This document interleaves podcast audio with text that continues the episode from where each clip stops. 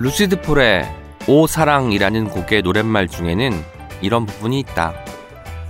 말리 넘어 멀리 있는 그대가 볼 수 없어도 나는 꽃밭을 일구네. 이 부분이 입에 붙어서 한동안 주문처럼 중얼거리며 다녔다. 문득 이 노랫말은 앞으로 나를 지속적으로 도와줄 것 같다는 생각이 들었다. 이 노랫말을 품고 다닌 이후로는 나를 위해서 일구어내는 조용한 시간을 추구하게 되었다. 안녕하세요. 오은의 옹기종기 오은입니다. 만화가 제수 작가님의 에세이 이렇게 될 줄 몰랐습니다에서 한 부분을 읽어드렸습니다. 마치 운명처럼 아내와 새 고양이를 만나 살게 된 제수 작가님은 우리는 지금을 계속 놓치고 놓친 지금들은 쌓여 우리가 된다. 우리가 우리를 계속 놓치는 지금이지만 너와 함께라서 모든 것이 괜찮다라고 말씀하시는데요. 에스엔에스 재수 연습장에서 잡아내지 않으면 놓쳐버릴 일상의 빛나는 순간들을 꾸준하게 그려온 재수 작가님은 신간 이렇게 될 줄 몰랐습니다에서 사랑하는 존재들로 인해 넓어진 자신의 세계를 섬세하게 포착해냅니다.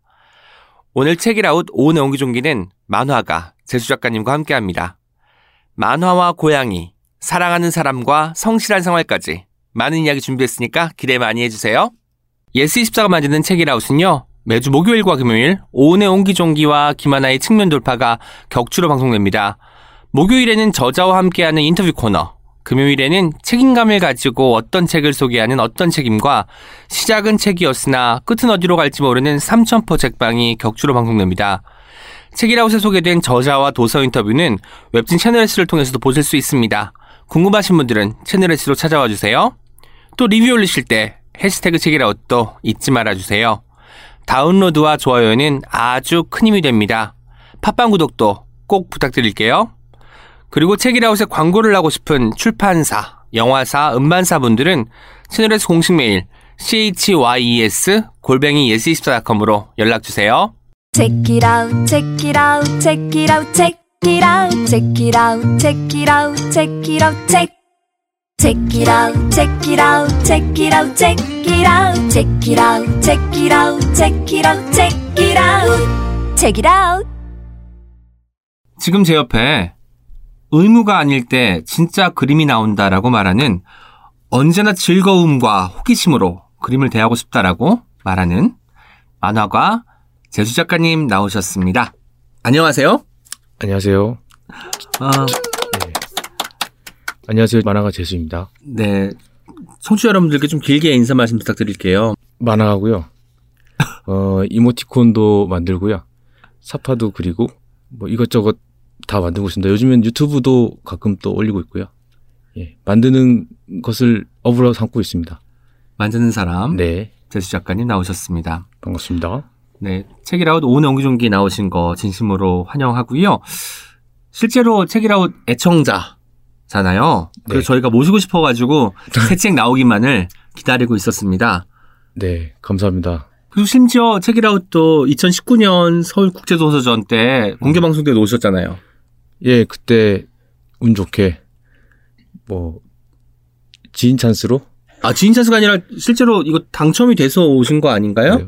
저는 사실, 아. 이거 뭐지, 선정하는 어떤, 그, 힘이 하나도 없고 권한이 없었기 아, 때문에. 정말요? 그럼 정당하게 제가. 네네. 죄책감 없이. 사연을 절박하게 쓰셨거나. 아, 네. 뭐 그런 식의 어떤 어필이 있었기 때문에 아. 오실 수 있지 않았을까라는 생각을 해봅니다. 네. 그때 가서, 그, 책일아웃, 그, 만드시는 분들 직접 다 뵐 수 있어서 좋았고요. 옆에 신예희 작가님이. 네네. 또, 앉으셨더라고요. 그래서 딱 보니까 알겠더라고요. 제가 먼저, 아는 척하고 그 성심당 빵, 예, 줄 서서 산 빵 제 거 안 먹고 드렸습니다. 아, 그리고 저희한테도 다 주셨잖아요. 그때 빵도 주시고 그렇죠. 해가지고 네. 저희가 아주 입이 배불 입이 불렀던 시기가 있었고요. 그리고 실제로 책일아웃에 공개 방송 신청해 주실 것만큼 책일아웃 사랑이 대단한데요. 한동안 듣다가 또 어떤 이유로 음. 잠시 좀 중단하신 적이 있지 않나요? 아, 제가 계속 듣는 게 아니고 듣다 안 듣다 그래요. 아껴 들어요. 운동할 때만 듣기 때문에 네, 들었던 것도 듣기도 하고 뭐. 운동 매일 하시잖아요. 그렇죠. 그럼 매일 들으셔야 되는 거 아니에요? 어떻게 듣다 안 듣다 한다고 그렇게. 그러니까 운동이 또 안 될 때는 아. 또 음악만 들을 때도 있고 계속 꾸준히 듣거나 뭐 그런 건 아닌데 팟캐스트를 별로 안 듣는데 꼭 챙겨 듣는 팟캐스트가 유일하게 또 팟캐 그 책이라웃입니다. 아, 제가 예스 그 뭐죠? 예스 책빵 예스 책빵 요거 할 때부터 들었어요. 예. 아 그랬구나. 그게 원래 이전 로고송이었고 지금은 어떻게 부르죠? 책이라웃. 네, 역시 제주 작가님은 노래도 참 잘하십니다. 네. 이번에 그 책이 출간이 되면서 이렇게 될 줄 몰랐습니다라는 책이 나왔는데 네. 이 책이 나올 때 나오고 나서 이제 아 나오, 나오기 전부터 홍보회의를 할 때 나는 팟캐스트는 책이라웃만 나가겠다라고 음. 공표를 하셨다는데 그것도 사실인가요? 네, 제가 그렇게 주장했습니다. 요즘 핫한 책을 팔려면 요즘 핫한 팟캐스트 음. 책이라웃에 나가야 된다. 그렇구나. 이렇게 주, 주장했고 그 나머지 뭐 팟캐스트나 뭐 다른 다른 곳에 뭐 섭외가 되는 거는 원치 않았기 때문에 예, 그렇게 제가 대외적인 그 활동에서 그렇게 에너지가 충분하지가 않아요. 그런데 다른 데서 들어오기는 했다고 해요? 아니요. 아, 네. 아, 그게 또 궁금해가지고 제가 살짝 네. 짓궂은 질문 던져보았습니다. 짓궂네요. 평소에도 실제 생활에서도 낯을 네. 많이 가리시는 걸로 음. 알고 있고요. 그리고 네. 실제로 독자분들한테 얼굴 공개도 안 하고 있잖아요. 그럼에도 불구하고 책이라웃에는 나가야겠다. 그리고 오늘 영상 촬영을 하는 줄 알고 또 코스튬도 붙이고 오시고 선글라스도 멋지게 쓰고 오셨는데 네. 영상 좀... 촬영을 안 하더라고요. 아, 아쉽, 아쉬우시구나. 어떡하냐. 네. 진짜 어떡하면, 어떡하면 좋죠? 네, 이렇게 그 뭐 하고 다니는 이유는 그 제가 이걸 아직 생각이 정리가 안 됐는데 이렇게 하면 일단 마음이 편해지고요. 대외적인 활동을 할 때 어쩔 수 없이 사진이 찍히잖아요. 네네. 그러면 사진 그 일일이 찍지 마세요 이렇게 하는 것도 그렇고 찍는 사람도 그렇고 저도 좀 불편해지니까 이렇게 하고 있을 때는 찍으셔도 된다 하는 사인으로 대신에 이제 이렇게 하고 있지 않을 때는 사진을 찍기, 찍지 말아주세요. 이런 암묵적인 표현을 계속해서 하고 있는 거예요. 그런데 네. 지금 겨울이면 상관이 없지만 여름에는 코수염을 붙이고 계신데 네. 이게 좀 더울 것 같거든요. 예, 땀이 차네요. 아, 땀이 차면 잠시 벗으셔도 좋겠다고 말씀드리고 싶은데 접착력이 강해서 아, 한번 때리려면 또 화장실에 그쵸. 다녀오셔야 되는 네. 상황인 거군요. 그리고 수염이 또 배송받는데 오래 걸렸기 때문에 한번 뗐다 붙이면은 금방 떨어지더라고요. 그래서 음. 잘 쓰, 붙인 거 잘 쓰고 떼고 싶습니다. 네. 제수 작가님이 아까 저한테 그 개인적인 메시지를 주셨어요. 음. 나 화장실인데 데리고 가라고 이제 하셨는데 약간, 예. 그때 이제 뭐 볼일을 본 게 아니라 이 수염을 붙이고 그쵸. 계신 거였군요. 그쵸. 아, 약간 그래서... 대기실. 이었죠. 아, 그렇군요. 네. 그래서 화장실에 있는 것까지 공공연하게 말할 사이인가 이러면서도 음. 아, 그때 뭘 했는지 궁금했는데 수염을 붙이고 계셨구나. 네, 막상 이렇게 붙이고 나오면 당당해야 되거든요. 네. 당당하지가 못해서 누가 옆에 있어주면 이렇게 안심이 되더라고요. 아이쿠. 그렇군요. 수염만으로는 뭔가 부족해서 옆에 누군가가 있을 때 뭔가 좀 더 용기가 생긴다는 제주 작가님이었습니다.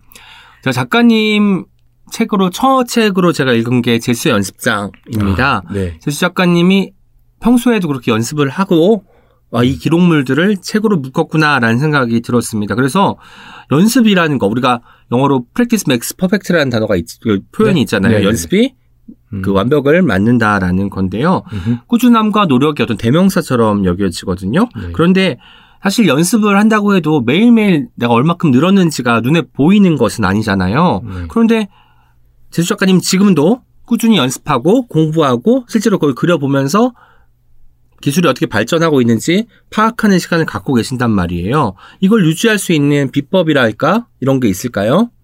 일단 그런 연습이나 노력은 어, 다른 작가분들, 저 말고 다 많은 분들이 하는 정도의 그런 노력이에요. 근데 다만 저는 그걸 티를 내고 드러내기를 좋아하는 에스엔에스 중독자이고 계속 뭔가를 올리고 싶더라고요. 그 한번 올리기 시작하면 네.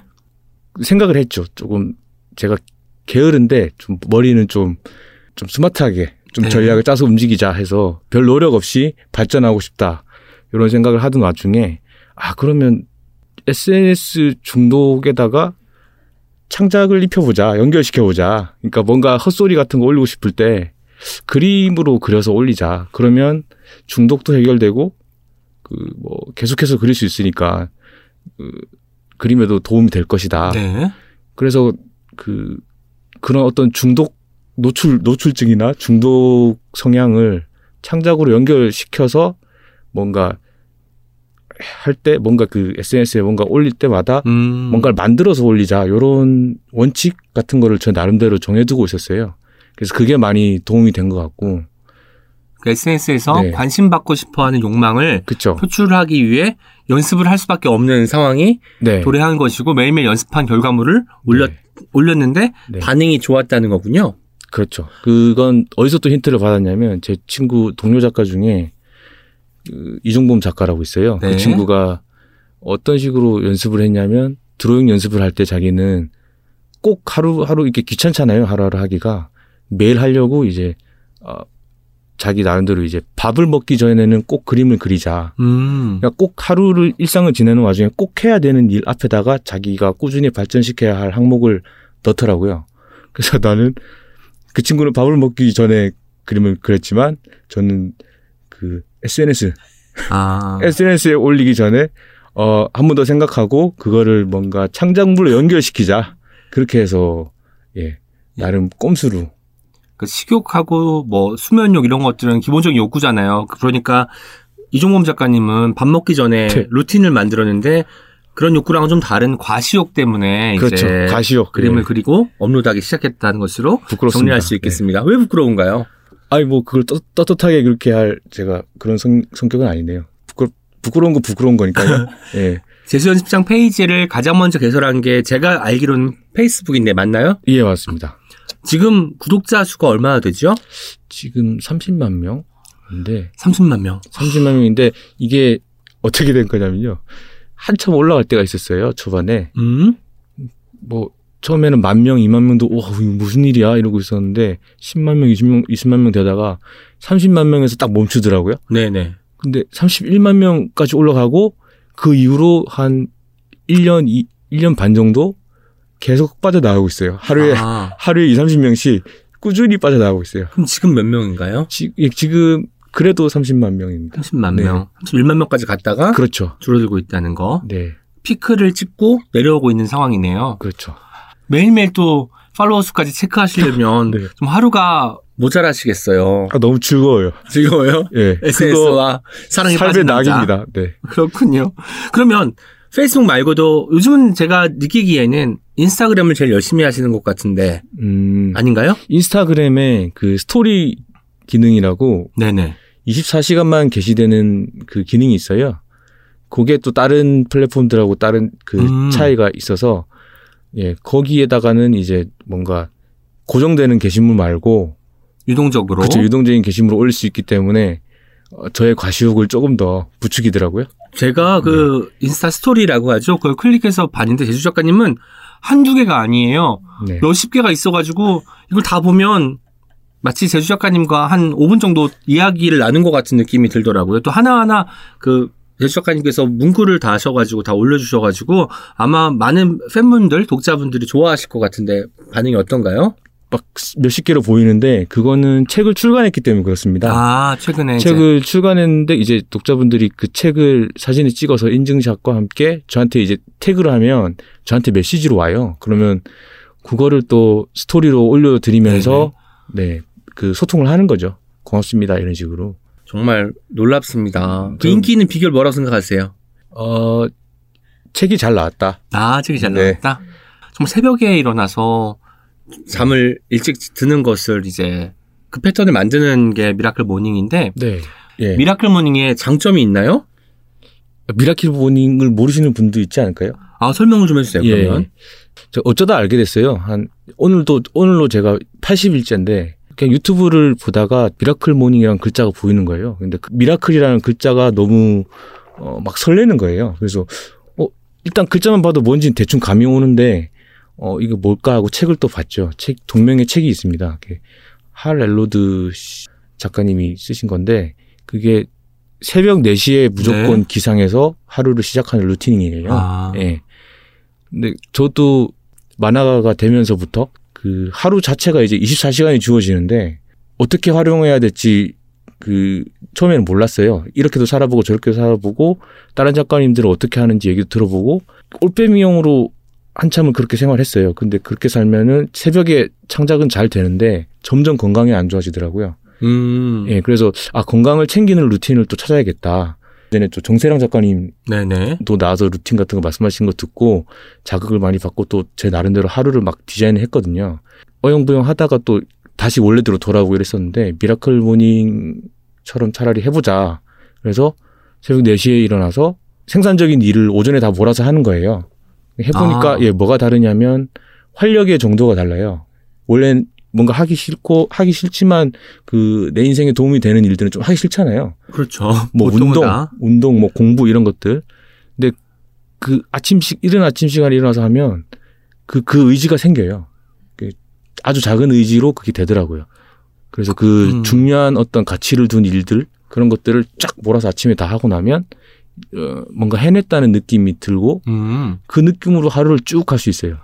그 성취감이 네. 하루를 또 살게 만드는 동력이 되는 거군요. 예, 계속해서 그게 아침에 딱 새벽 네 시 눈이 딱 떠지면 아 해냈다라는 느낌이 먼저 들고 또 아침에 일어나자마자 물 마시고 뭐 약 챙겨 먹고 스트레칭하고 요가하고 뭐 근력 운동하고 뭐 이렇게 하고 나면 또 해냈다는 느낌이 들거든요. 네. 그리고 책 읽고 뭐 글 쓰고 이렇게 다 해도 끝내고 나면 시계를 보면은 아침 여덟 시예요. 그러면 와. 나는 이미 뭔가 다 나를 위해서 해놓은 것 같은데. 오늘 하루치 일을 다 했는데. 했는데. 여덟 시밖에 안 됐어. 그죠. 이제 막 해가 뜬 거죠. 남은 시간은 다 그러면 이제 스스로에게 뭐 일이 아니라 즐거움을 주는 시간으로 채울 수도 있겠어요? 그쵸. 분할을 잘 하면 이제 그 남은 시간을 내 작업과 이제 뭐 직업적으로 하는 일들, 해야 하는 일들을 분할해서 하고 나면 뭐 해가 질 때쯤 퇴근해서 집에서 또, 어, 뭐 편하게 있다가 그렇게 또 잠들고 또 빨리 잠드는 이유가 다음날 아침 새벽 네 시가 기대되기 때문에 빨리 또 아. 잠에 들게 돼요. 그러면 좋은 숙면을 취하게 되더라고요. 팔십 일 동안 네. 하루도 거르지 않았나요? 네. 왜, 왜냐면 제가 또 이 노출증을 아. 과시욕을 인스타 스토리에 올리기 때문에 그렇죠. 그 과시욕을 또 저의 발전에 또 연기를 짓기 위해서 이거는 한 백 일을 꽉 채우고 어 약간 창작자들의 어떤 모범 루틴? 뭐 이런 식으로 좀 권하는 식으로 한번 후기를 한번 만들어 봐야지. 이런 생각으로 지금 계속 하고 있습니다. 그럼 실제로 미라클 모닝을 한 다음에 몸이 좀 많이 좋아졌나요? 어, 네. 어, 몸무게가 막 드라마틱하게 줄고 이런 건 없는데, 예, 몸에 맵시, 맵시? 맵시가. 예, 붓기도 잘 안, 잘 빠진 것 같고, 네. 붓기하면 좀 좋은데, 제가 네. 진짜 해야겠네요. 추천드립니다. 누가 시켜서 하는 게 아니라 저처럼 어느 순간, 어, 이거 해볼까? 해서 시작되는 것들이 있잖아요. 그런 네. 것들이 오래 할 수 있어요. 제가 그래서 어떤 것도 떠오르냐면, 제주 작가님이 언젠가 북커버 챌린지? 이걸 하셨는데, 첫 번째로 올린 책이 미라클 모닝이었던 것 같습니다. 음, 네, 네, 맞습니다. 아마 그 당시에 가장 자기가 좀 좋아했던 책이 아닐까라는 생각이 드는데, 최근에 또, 저는 제주 작가님의 많은 포스트 중에서, 뭐 당연히 그 그림들도 좋아하지만, 메모 같은 거 가끔 길게 적어서 단상처럼 올려주시잖아요. 최근에 올라온 메모도 굉장히 인상적이었습니다. 아마 오월 이십이일 메모 같은데, 그때 이제 쭉 길게 쓰시고 마지막에, 이제 쓰자. 많이 실패하자. 라고 하셨습니다. 네. 그 많이 실패하자. 음. 의미가 뭘까요? 제가 요즘 꽂혀있는 화두인데요. 어... 이번 책에 그 보시면 글이 종종 있어요. 네. 네. 근데 제가 원래 재수 연습장을 할 때 책으로 엮을 때 담당자 분께서 글을 좀 써보시면 어떻겠느냐 하셨을 때 제가 그 계속 거절했어요.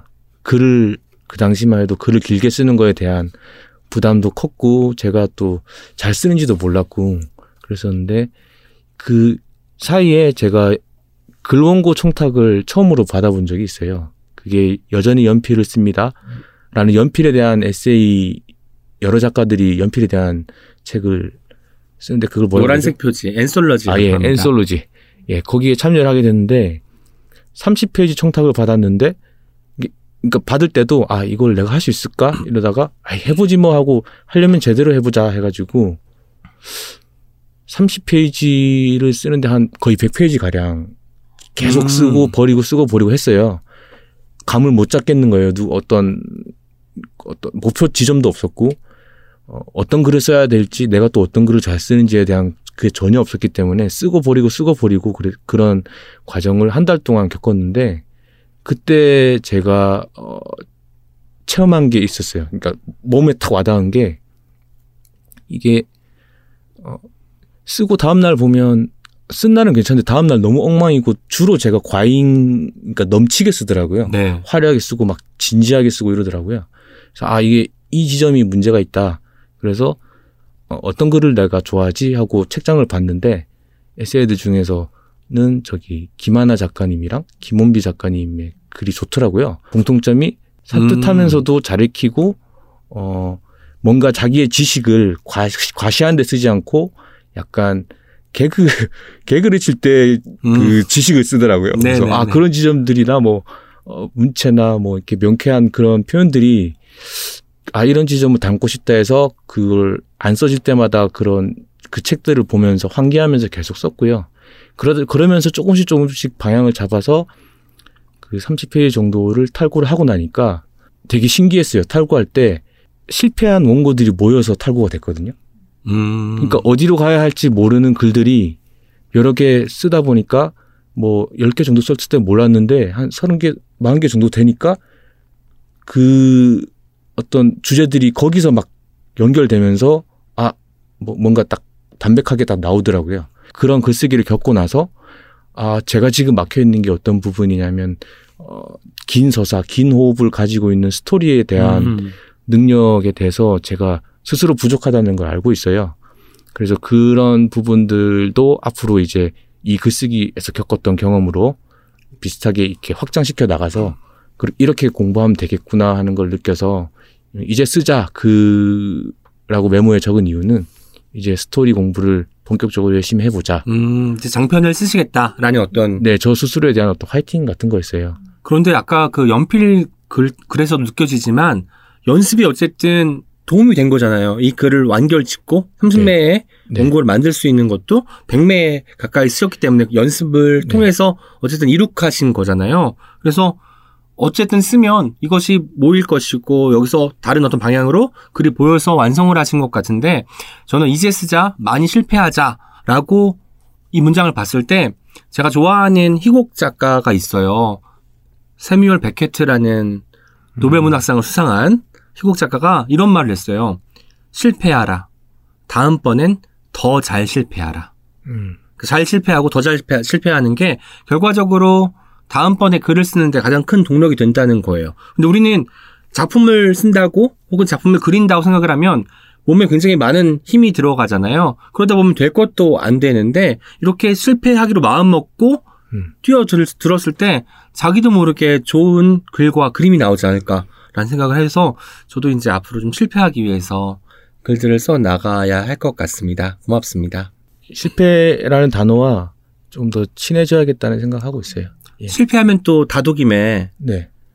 다독임. 실패가 뭔 줄 아니? 다독임. 다시 한 판 아, 하라는 네. 거예요. 네, 여기까지 하겠습니다. 네, 그 손에 꼽히는 에피소드죠. 네. 네. 유튜브 채널도 있어요. 그림이 네. 되는 시간이라는 채널인데요. 지난 이월부터 영상을 올리고 계십니다. 사실 음. 그 이전에도 여, 그 채널이 있었잖아요. 그리고 처음에 이월에 다시 재개를 음, 하시고 네네, 맞아요. 예. 그 다음에 한동안은 그 작업하는 영상을 막 몇 시간 정도 계속 틀어놓으시기도 네. 하고 중계를 하셨는데 그게 어느 순간 갑자기 네. 편집이 되어서 짤막한 영상 그리고 음악까지 입혀가지고 굉장히 네. 보기도 좋은 영상으로 바뀌었어요. 그것은 여수 작가님이 아 처음 방식으로 해서는 음. 안 되겠다. 그렇죠. 바꿔야겠다라고 생각을 하신 건가요? 그것도 실패죠. 네. 예, 그래서 어, 어느 정도 도전을 해보고 계속해서 그 뚝심 있게 나가는 것도 어, 뭐 어떤 부분에서는 필요하겠지만 어, 한 번씩 점검을 해서 어, 이게 아니다 싶으면은 다시 처음부터 다른 방식으로 접근해보는 유튜브가 좀 유행을 하면서부터 아, 이 플랫폼이 창작을 활용하는데, 그러니까 내가 연습을 하는데 있어서 정말 도움이 될 것 같은 플랫폼이긴 한데 나에게 어떤 식으로 어울릴까를 되게 많이 고민했어요. 그래서 처음에는 그냥 틀어놓고 작업도 하고 책도 읽고 이랬었는데 보는 사람 입장에서는 그게 상당히 곤욕이더라고요. 그래서 그걸 깨닫고 나서부터 음. 예, 그걸 깨닫고 나서부터 아, 이렇게는 안 되는 거구나. 그러면 다른 방식으로 더 어, 나에게 도움도 되면서 그러니까 너무 그 보시는 분들을 위해서 내 시간을 너무 많이 쏟아부으면 또 내가 다른 일에 지장이 가니까 네. 어, 어, 그 중간에 합의점을 찾으, 찾으려고 많이 시행착오를 겪었죠. 도움도 드리면서 네. 에스엔에스 욕망도 충족시키면서 나의 발전도 되면서 한 번에 동시에 여러 가지를. 아, 그러니까, 네. 그러니까 말이에요. 일석삼조의 네. 효과를 거두고 있는 셈이군요. 전 제주 작가님 하면 항상 연습도 연습이지만 늘 새로운 것에 도전하는 게 떠올라요. 예전에 애니메이션 관련 수업도 들으셨고 그리고 어떤 새로운 미디어가 나오면 그걸 늘 구입하셔서 사용을 해보시고 그걸 또 이제 알려주세요. 같이 어떤 점이 좋았고 이걸로 어떤 어떤 질감을 표현할 수 있다는 것을 실제로 보여주기도 하시거든요. 네. 책도 많이 읽으시고 이런 스스로가 외부에서 계속해서 자극을 받으려고 애쓰는 것 같은데 이렇게 계속 공부하고 새로운 것에 그 기웃거려보고 하는 이유가 있을까요?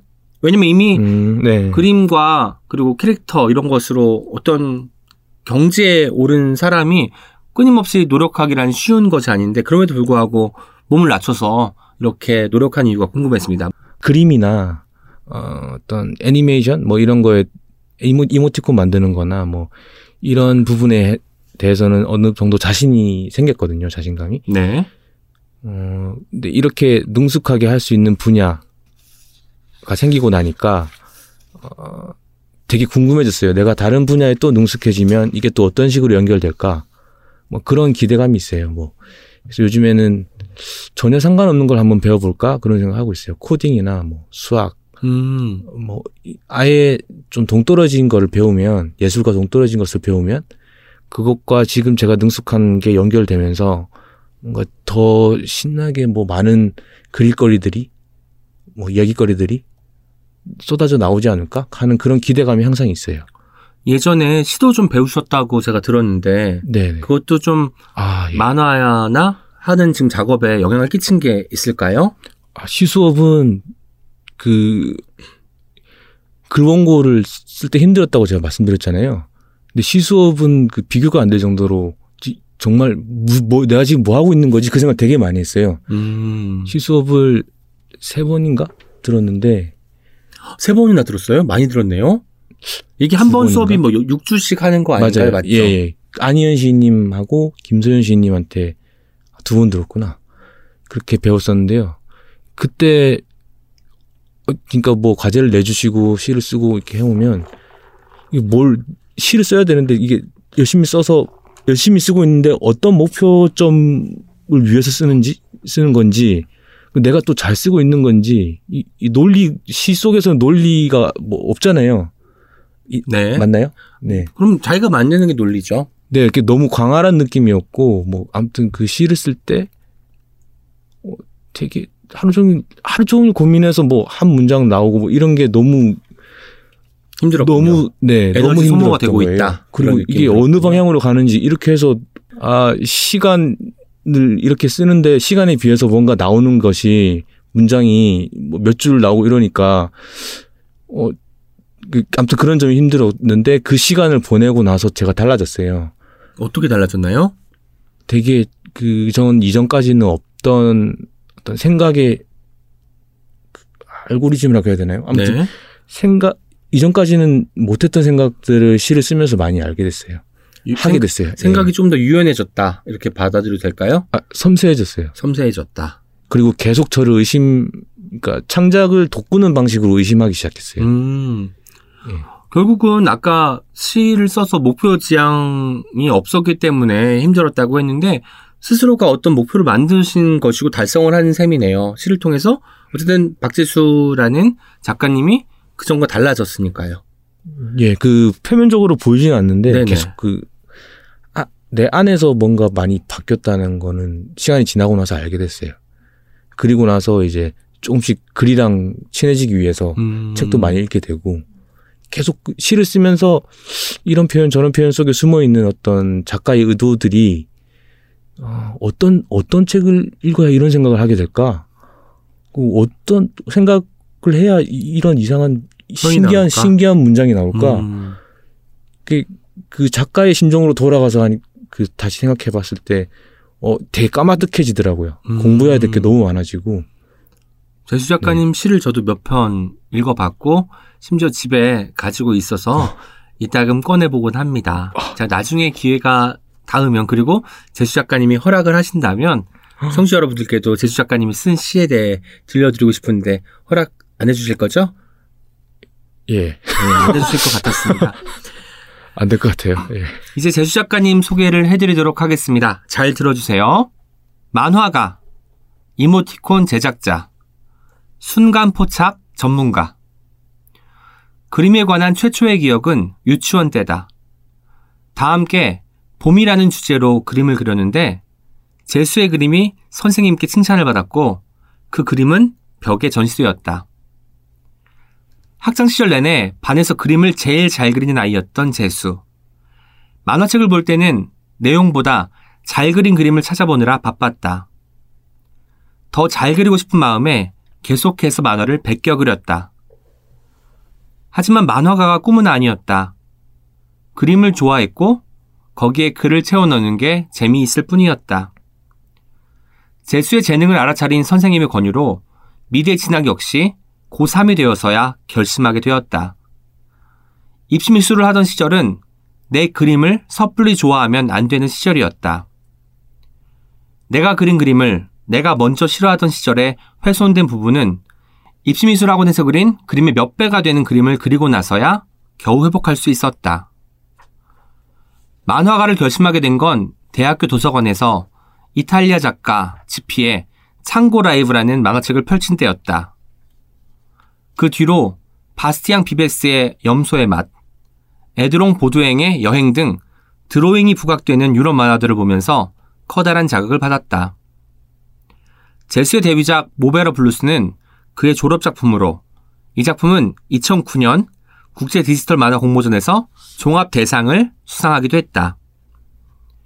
꾸준히 블로그에 단편을 올렸고 내가 잘하고 좋아하는 그림을 그려서 돈을 벌겠다고 다짐했는데 어느 날 슬럼프가 왔다. 자리에 앉아서 만들어내는 이야기에 한계를 느낀 제수는 뭐라도 해보자는 마음으로 아침마다 카페로 출근한다.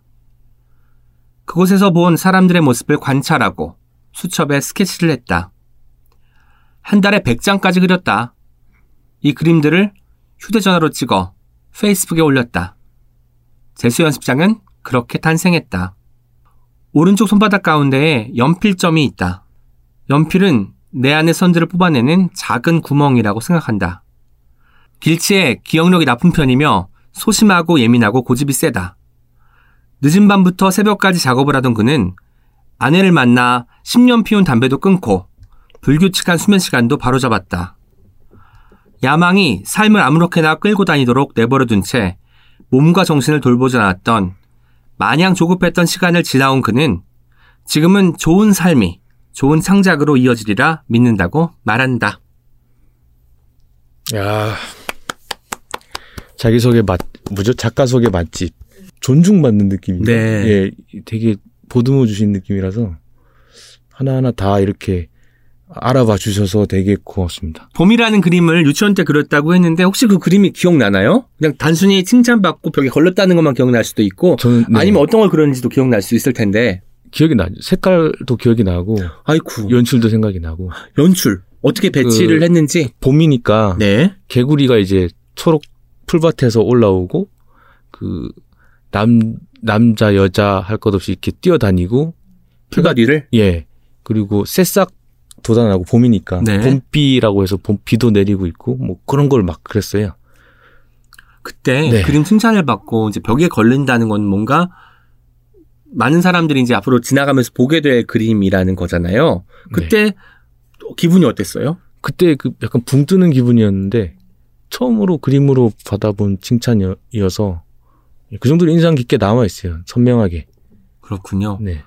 입시미술을 했어요. 어쨌든 그림을 그리기 위해서는 뭐 미대에 진학을 해야 된다고 생각을 하셨던 것 같고, 그러다 보니까 입시미술은 사실 지금 제수 작가님이 뭐 추구하는 어떤 방향과는 조금 다를 수 있을 것 같은데, 그때 그래서 이렇게 많이 힘드셨던 건가요? 그때는 뭐 그런 것도 모르고 시킨 대로 했죠.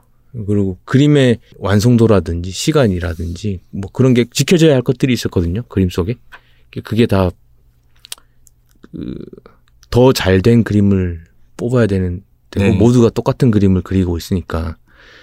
예, 그 그래서 그 선을 긋는 행위가 그 시험을 통과하기 위한 음. 되게 치열하게 그 연습을 하고 났을 때 약간 훈련이었죠. 그래서 그 훈련을 통해서 제가 그림을 어떻게 그림을 그리는 어떤 즐거움에 대해서 좀 그런 관념이 왜곡됐었어요, 머릿속에서. 내가 저, 어떤 예. 걸 표현하고 싶어서 네네, 선을 그어야 되는데 그게 아니라 네. 단순히 어떤 관문을 통과하기 위해서 맞아요. 시험에 통과를 해서 대학에 진학하기 위해서 선을 긋다 보니까 예전에 막 그릴 때 기뻤다가도 그때 약간 좀 첫 슬럼프 비슷한 게 왔을 것 같네요. 네.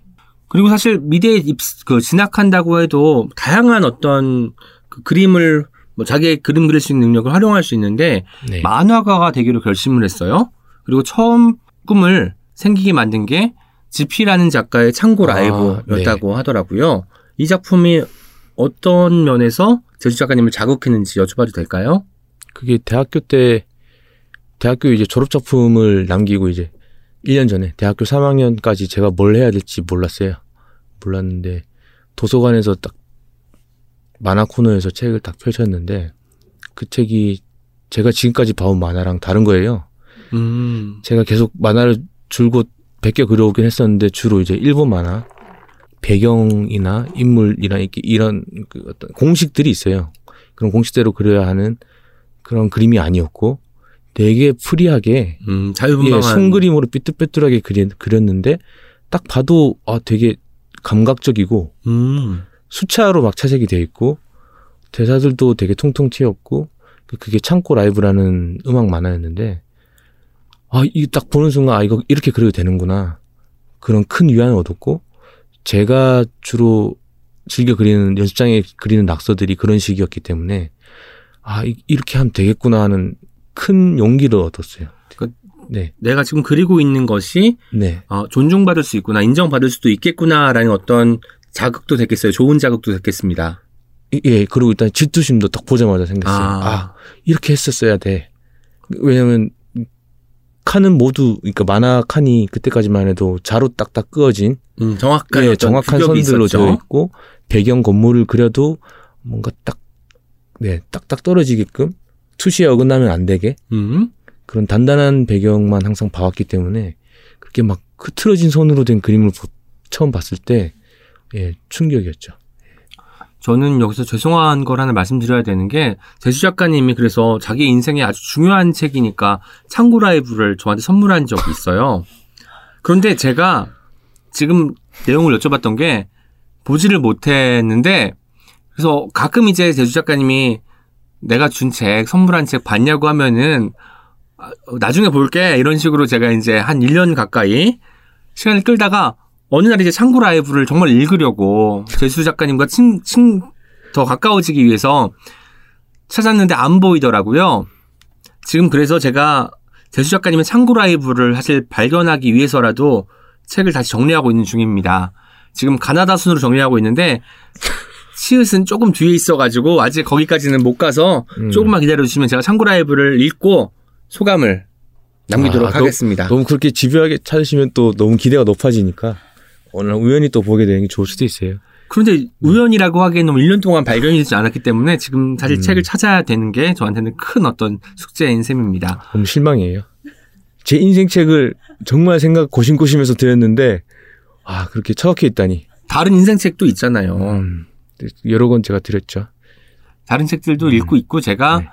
아 정말 제주 작가님에 대한 생각을 좀 바꾼 것 중에 하나가 그림을 잘 그리는 사람에서 정말 발상과 그리고 좀 새로운 것에 뭐랄까 자동적으로 관심을 기울이는 사람 있잖아요. 뭔가 좀 탁월한 지점들이 있는 책을 다 좋아하시는 것 같더라고요. 그래서 아 그런 사람이기 때문에 이런 글도 쓰고 이런 그림도 그리고 이런 영상도 음. 만드는구나라는 생각이 들었었습니다.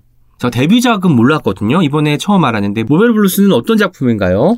그 모베르 블루스라는 작품은 트럼펫에 얽혀서 어떤 판타지한 일을 겪게 되는데 그러면서 한 번의 합주로 인해서 어떤 자기의 로망을 찾게 되는 그런 이야기입니다. 중간에 점프가 좀 심한 것 같긴 하지만 어쨌든 네. 대략적인 스토리 라인은 이렇다고 아, 합니다. 이렇습니다. 제가 오메로 블루스도 꼭 찾아서 읽도록 하겠습니다. 연필점이 있어요? 어떻게 생겼는지 제가 잠깐 봐도 될까요? 네. 와, 연필점은 어떻게 생기게 된 거예요? 어, 기억이 안 나는데 아마 그냥 어릴 때 친구들이랑 놀다가 연필로 찍힌 것 같아요. 아, 정말 근데 약간 연필 심의 그 네. 농도가 딱 그렇네요. 네. 근데 그래서... 이게 이, 여기에 관한 글도 썼었는데 네.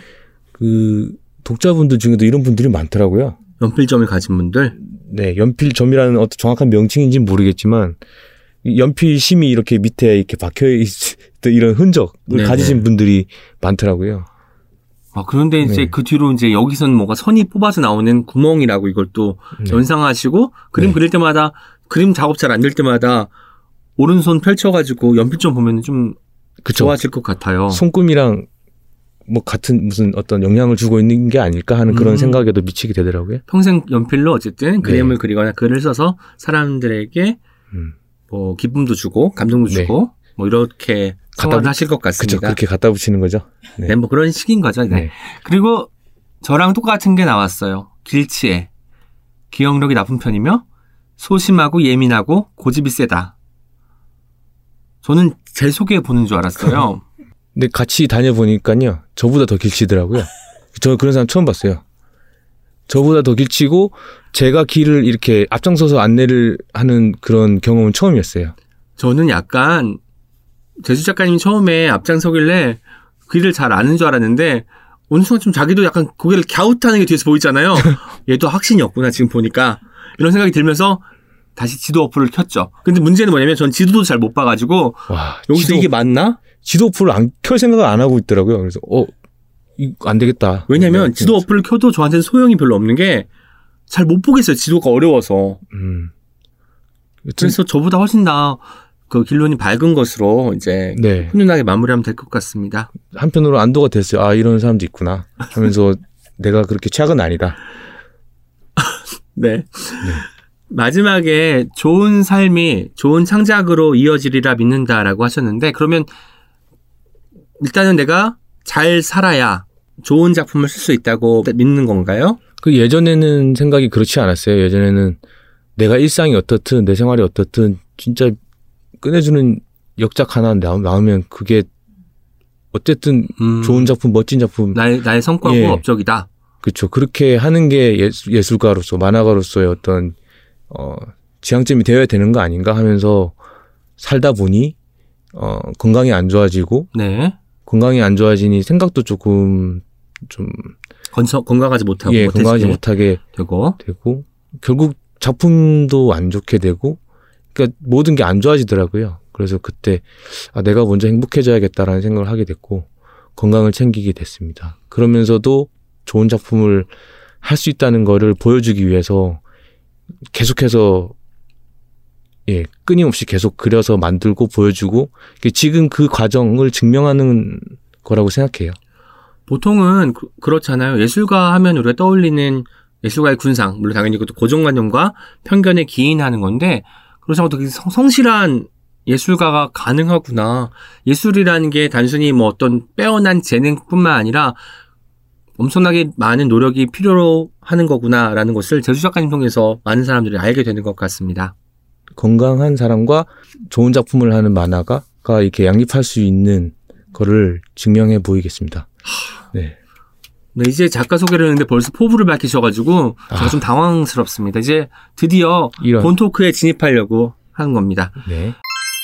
이제 최근에 이렇게 될 줄 몰랐습니다가 출간이 되었어요. 저희가 처음에 직접 네. 본인이 쓰신 책을 소개하는 시간을 갖거든요. 네. 제주 작가님이 이렇게 될 줄 몰랐습니다를 청취자 여러분들께 소개하는 시간입니다. 아. 어, 재수의 연습장이라는 에스엔에스 계정이 있습니다. 거기에 제가 이천십사 년도에 개설을 해서 이것저것 하루하루 그린 것들을 모두 올리기 시작했는데요. 거기에는 낙서도 있고 어, 메모도 있고 영상도 있고 뭐 제가 만들고 싶어하는 그러니까 아이디어가 떠오르는 것들을 무작정 그 형식에 상관없이 모두 올렸어요. 근데 그 그러던 와중에 이제 아내를 만나게 되고 어, 연애를 하고 결혼을 하면서 자연스럽게 아내에 대한 이야기들이 그림에도 올라오기 시작했거든요. 네. 그 아내에 대한 이야기만 그렸던 게 아니라 진짜 여러 가지들이 그 계정에는 많이 올라와 있어요. 근데 그 그런 그림들 중에서 이제 아내에 대한 그리고 저희 가족, 고양이들에 대한 그런 이야기들을 추려서 어, 안예화의 시작점부터 지금까지의 흐름으로 구성으로 엮어서 이제 책으로 엮게 되었습니다. 그 아내와 만남 만나서 어, 고양이 세 마리를와 같이 살게 되기까지 과정이 다 담겨 있는 책입니다. 실제로 그 아까 방금 말씀하셨지만 네. 그림을 올리실 때 단순히 아내가 등장하는 그림만 있는 게 아니잖아요. 어떤 것은 또 다른 뭐 풍경을 그릴 수도 있고 네. 발상을 어떤 그림화 시켜서 올린 것도 있을 텐데 네. 그 추려가지고 이제 이렇게 컨셉을 잡고 책을 네. 출간하신 거잖아요. 네네. 이게 좀 취사선택할 때 쉽지 않았을 것 같아요. 왜냐하면 어떤 부분은 새로 그릴, 그릴 수밖에 없는 것이 서사라는 것이 갑자기 만났는데 다음날 결혼할 수는 없잖아요. 그렇죠. 그 사이도 넣어야 되기 때문에 이렇게 좀 뭔가 채워나가면서 좀 음. 그림도 보충하고 하셨는지도 궁금하네요. 사실 아내가 아내를 직접 그리는 것을 허락한 지는 그 결혼 이후에 한 일, 이 년 뒤였어요. 아, 그렇군요. 네, 그 이전의 이야기들은 책을 엮고, 책에 엮을 그림들을 추리고 나서 앞부분은 채워넣게 된 거예요.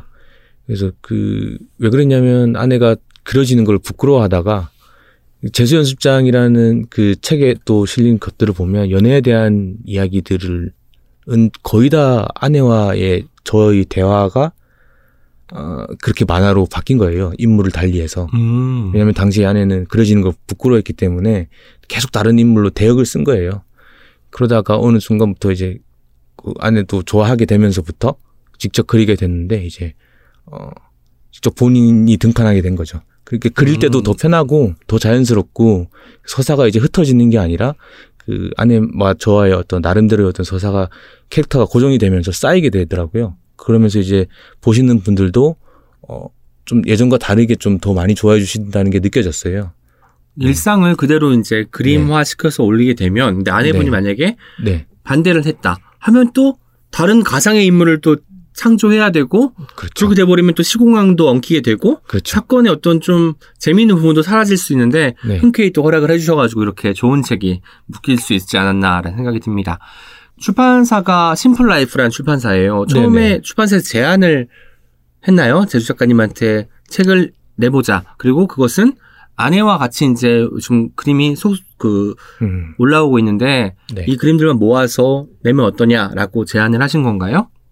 네. 어느 날 메일이 왔는데 제가 다른 마감들 해야 되는 되게 바쁜 시기였는데 메일의 내용이 상당히 저를 이렇게 멈추게 만들었어요. 네. 어떤 지점에서 그랬냐면 출판사가 추구하는 어떤 감성과 제가 계속 그려내는 아내와의 일들에 대한 그런 것들이 결이 맞았고 그리고 제가 그림이나 이야기나 이런 거에서 보여주고자 하는 어떤 부분들에 대해서 되게 공감을 이해를 하고 공감을 많이 가지고 공감을 많이 해주시더라고요. 그래서 그런 부분을 잘 엮을 수 있다고 자신 있게 딱 말하시는데 그 되게 디테일한 부분을 말씀해 주셨어요. 저한테. 저의 제 그림의 어떤 부분 이런 부분이 우리 출판사와 맞고 음. 이런 거를 엮었을 때 어떤 것이 기대된다는 거에 대해서 상당히 저, 저도 그까지는 생각이 못했던 지점이 있었거든요. 그래서 그 메일 한 통으로 마음이 움직이게 됐죠.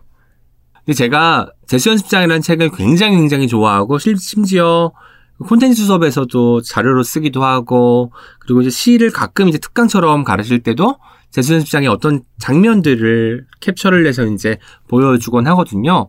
그만큼 재치 넘치는 제목. 그러니까 사실 이런 거예요. 우리가 카피라이트를 하는 사람들, 카피라이터들이나 혹은 시를 쓰는 사람들은 뻔한 장면 속에서 새로운 것을 발견하는 사람들이 그걸 이제 글로 쓰거나 카피에 담아내는데 그런 것들을 계속해서 그리고 또 이름을 붙이신 것 같더라고요. 그래서 어떤 걸 일단 읽자마자 무릎을 탁 치게 되고 제 별명이 무릎탁 요정입니다. 무릎을 탁 치게 되고 그렇게 이제 뭔가 공감을 하게 됐는데 정말 재치 넘치는 지, 제목들이 인상적이었어요. 실제로 그 제목을 먼저 정하고 그림을 그리시는지 아니면은 그림을 음, 그린 다음에 네. 여기에 걸맞은 제목을 그 다음에 발상을 통해서 붙이시는지가 궁금했고요. 네. 가령 제가 아시다시피 그 재수연습장에서 가장 좋아하는 그림이 바람 만지는 아기거든요. 네. 그 그림처럼 아기가 엄마한테 엎여 있는데 손을 뻗고 있어요, 공중에.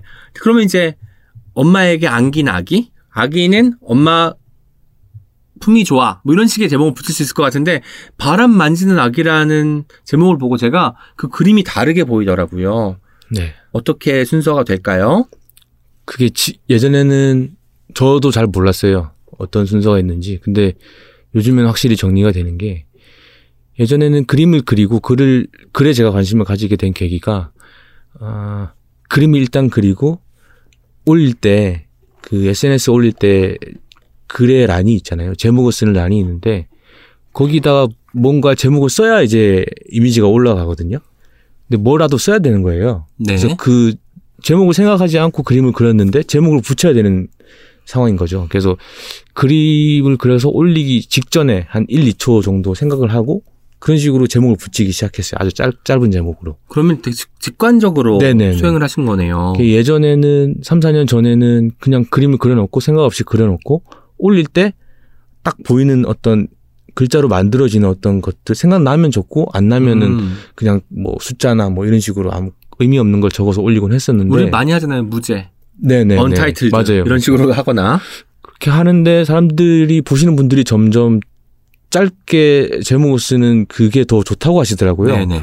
그래서 어? 하면서 기대 못했던 방향이니까 저도 거기에 조금 더 신경을 쓰기 시작하면서 제목이 먼저 보이기 시작했어요. 음. 어떤 상황을 볼 때 아 저거는 어, 이런 제목을 붙이면 재밌겠다 해서 하다가 요즘에는 어떠냐면 시, 그러면서 시에 관심을 가지게 됐고, 어, 그런 시의 신박한 표현들이나 그걸 보면서 또 어, 글 연습을 하다 보니까 요즘에는 글을 쓰다가 그림이 나와요.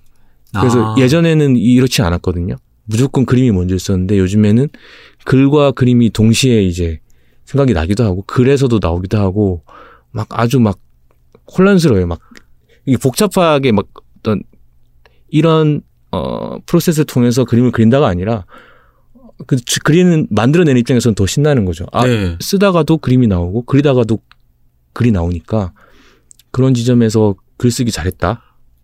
글쓰기 연습을 하, 하길 잘했다. 그런 생각하고 있습니다. 실제로 제주 연습장에서는 제주 작가님이 한 챕터 뒤에 짤막하게 뭐 작가론이랄까? 이런 식으로 이제 손글씨로 네네. 쓴 것들이 올라가잖아요. 그런데 이렇게 될 줄 몰랐습니다. 이번 책에서는 뒷부분마다 글이 나오는데 저는 그 글이 참 좋더라고요. 그래서 아, 이런 식으로 동료 작가가 글이 좋아지는 걸, 더 좋아지는 걸 보니까 정말 정말 좋았습니다. 고맙습니다. 글로 칭찬받는 게 요즘 제일 좋더라고요. 아, 그렇군요. 네. 그 글 같은 경우는 출판사에서 저한테 어떤 제안을 한 게 아니에요. 아, 글에, 출판사에서는 예. 만화만 있으면 네. 된다라고 하셨는데. 근데 그 이전 작업에서 에세이를 쓰면서 삼십 페이지 정도 쓰면서 자신감이 붙었던 거죠. 그래서 대표님 제가 이 빈 부분의 흐름이 보이는데 이 부분을 제가 한번 글을 써보겠습니다 해서 제가 써서 드렸어요. 그랬더니 글이 좋다고 하시더라고요. 그래서 그때 신나가지고 글도 계속 써서 보내드렸죠. 저는 사실 연필 책에 실릴 글 또 미리 받아서 본 적이 있었습니다. 물론 그렇죠. 완전한 원고는 네. 아니었고요. 제가 부탁을 했었죠. 네네. 근데 그때도 정말 좋았거든요. 근데 이번 책에 실린 글들은 본인의 이야기를 하면서 그리고 그 실려있는 그림들과 어떻게 연결될 수 있을지 생각하시고 또 약간 그 요약을 하면서 다음 그림을 또 예측하게 만드는 그런 또 묘한 매력이 있어가지고 제가 여러 번 들여다봤던 기억이 있었고, 다음 책에도 아마 그 언제 나올지 모르겠지만 해주 작가님의 이렇게 멋진 글을 또 볼 수 있지 않을까라고 기대할 수 있겠습니다.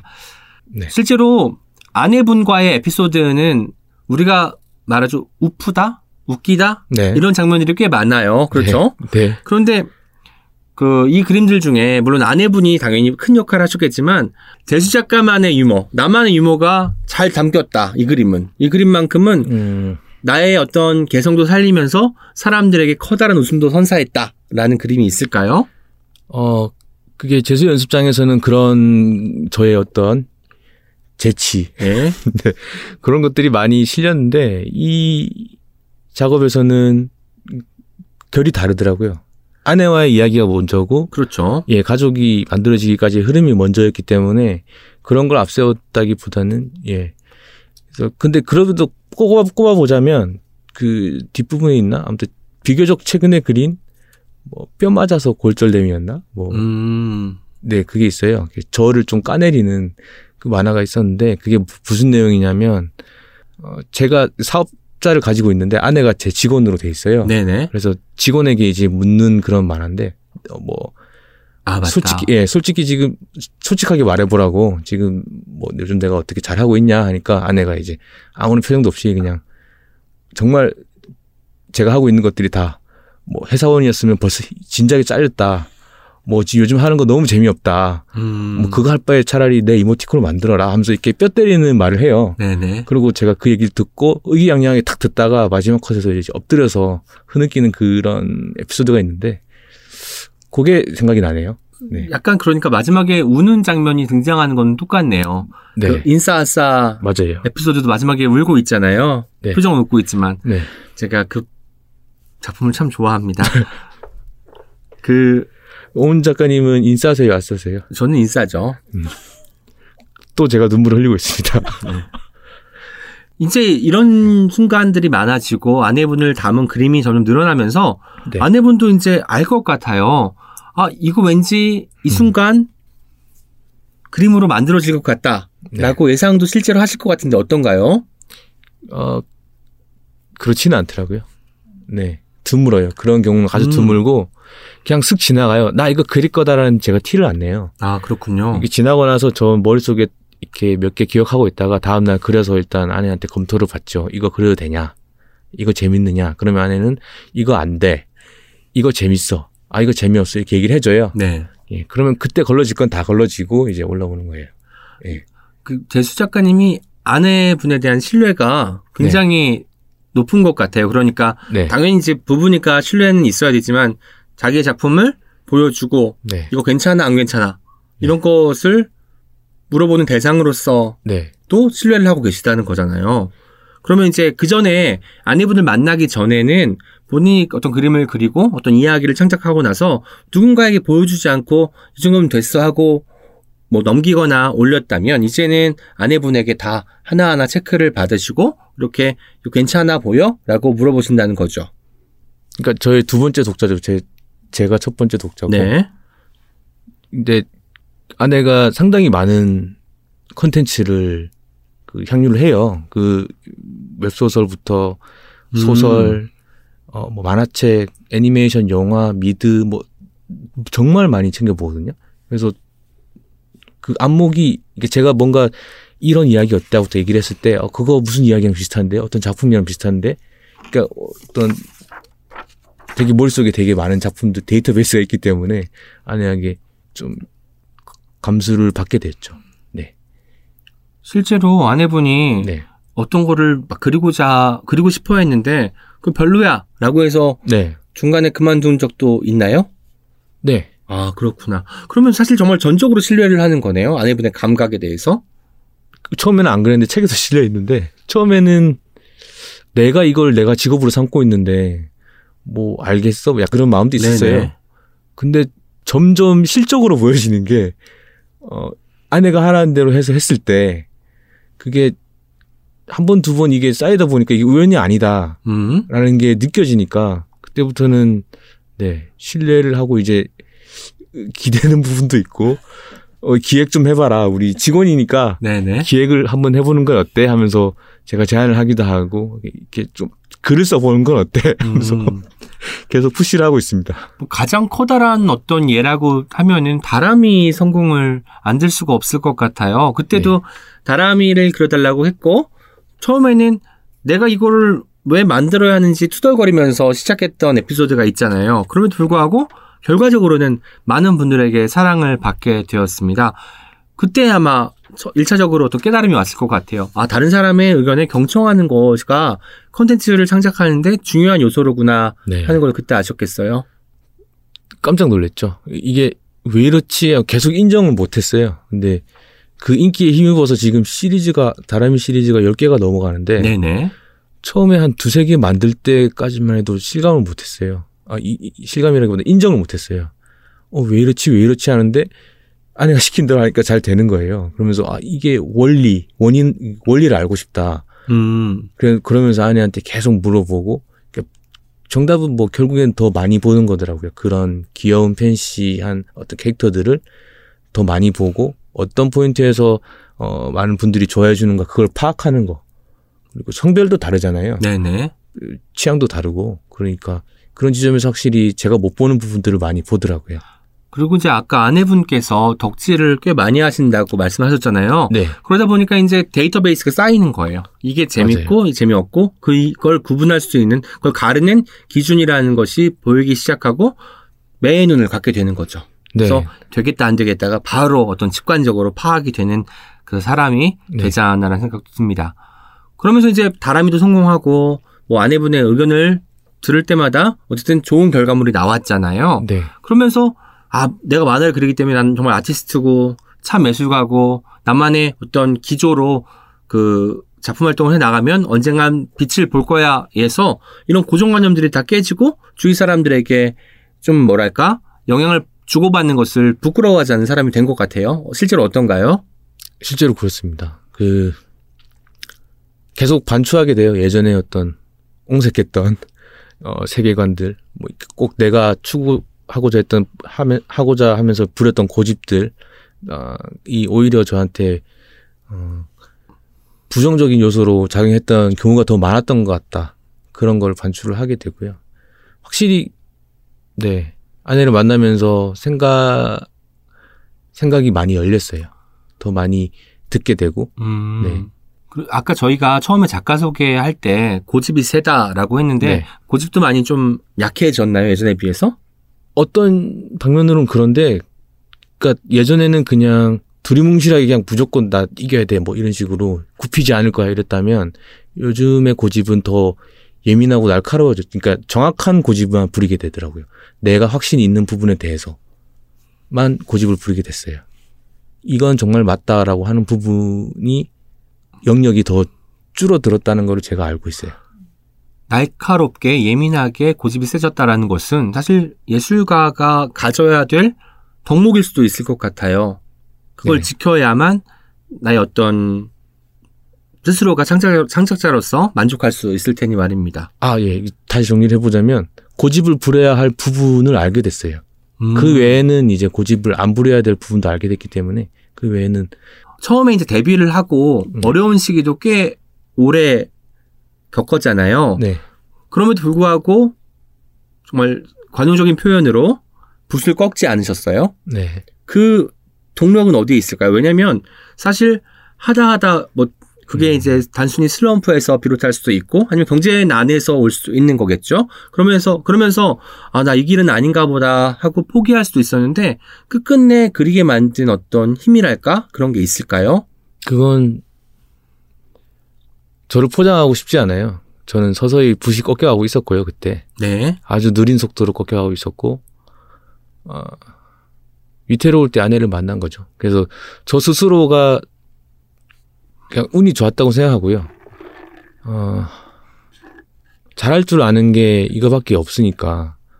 다른 길은 없었어요. 그냥 이거 왜 안 되지라고 해서 다른 길을 찾는다기보단, 어, 좀, 어떻게 보면 게으르죠. 그냥 저 자신에게 게을러서 그냥 잘하는 것만 계속 해보자.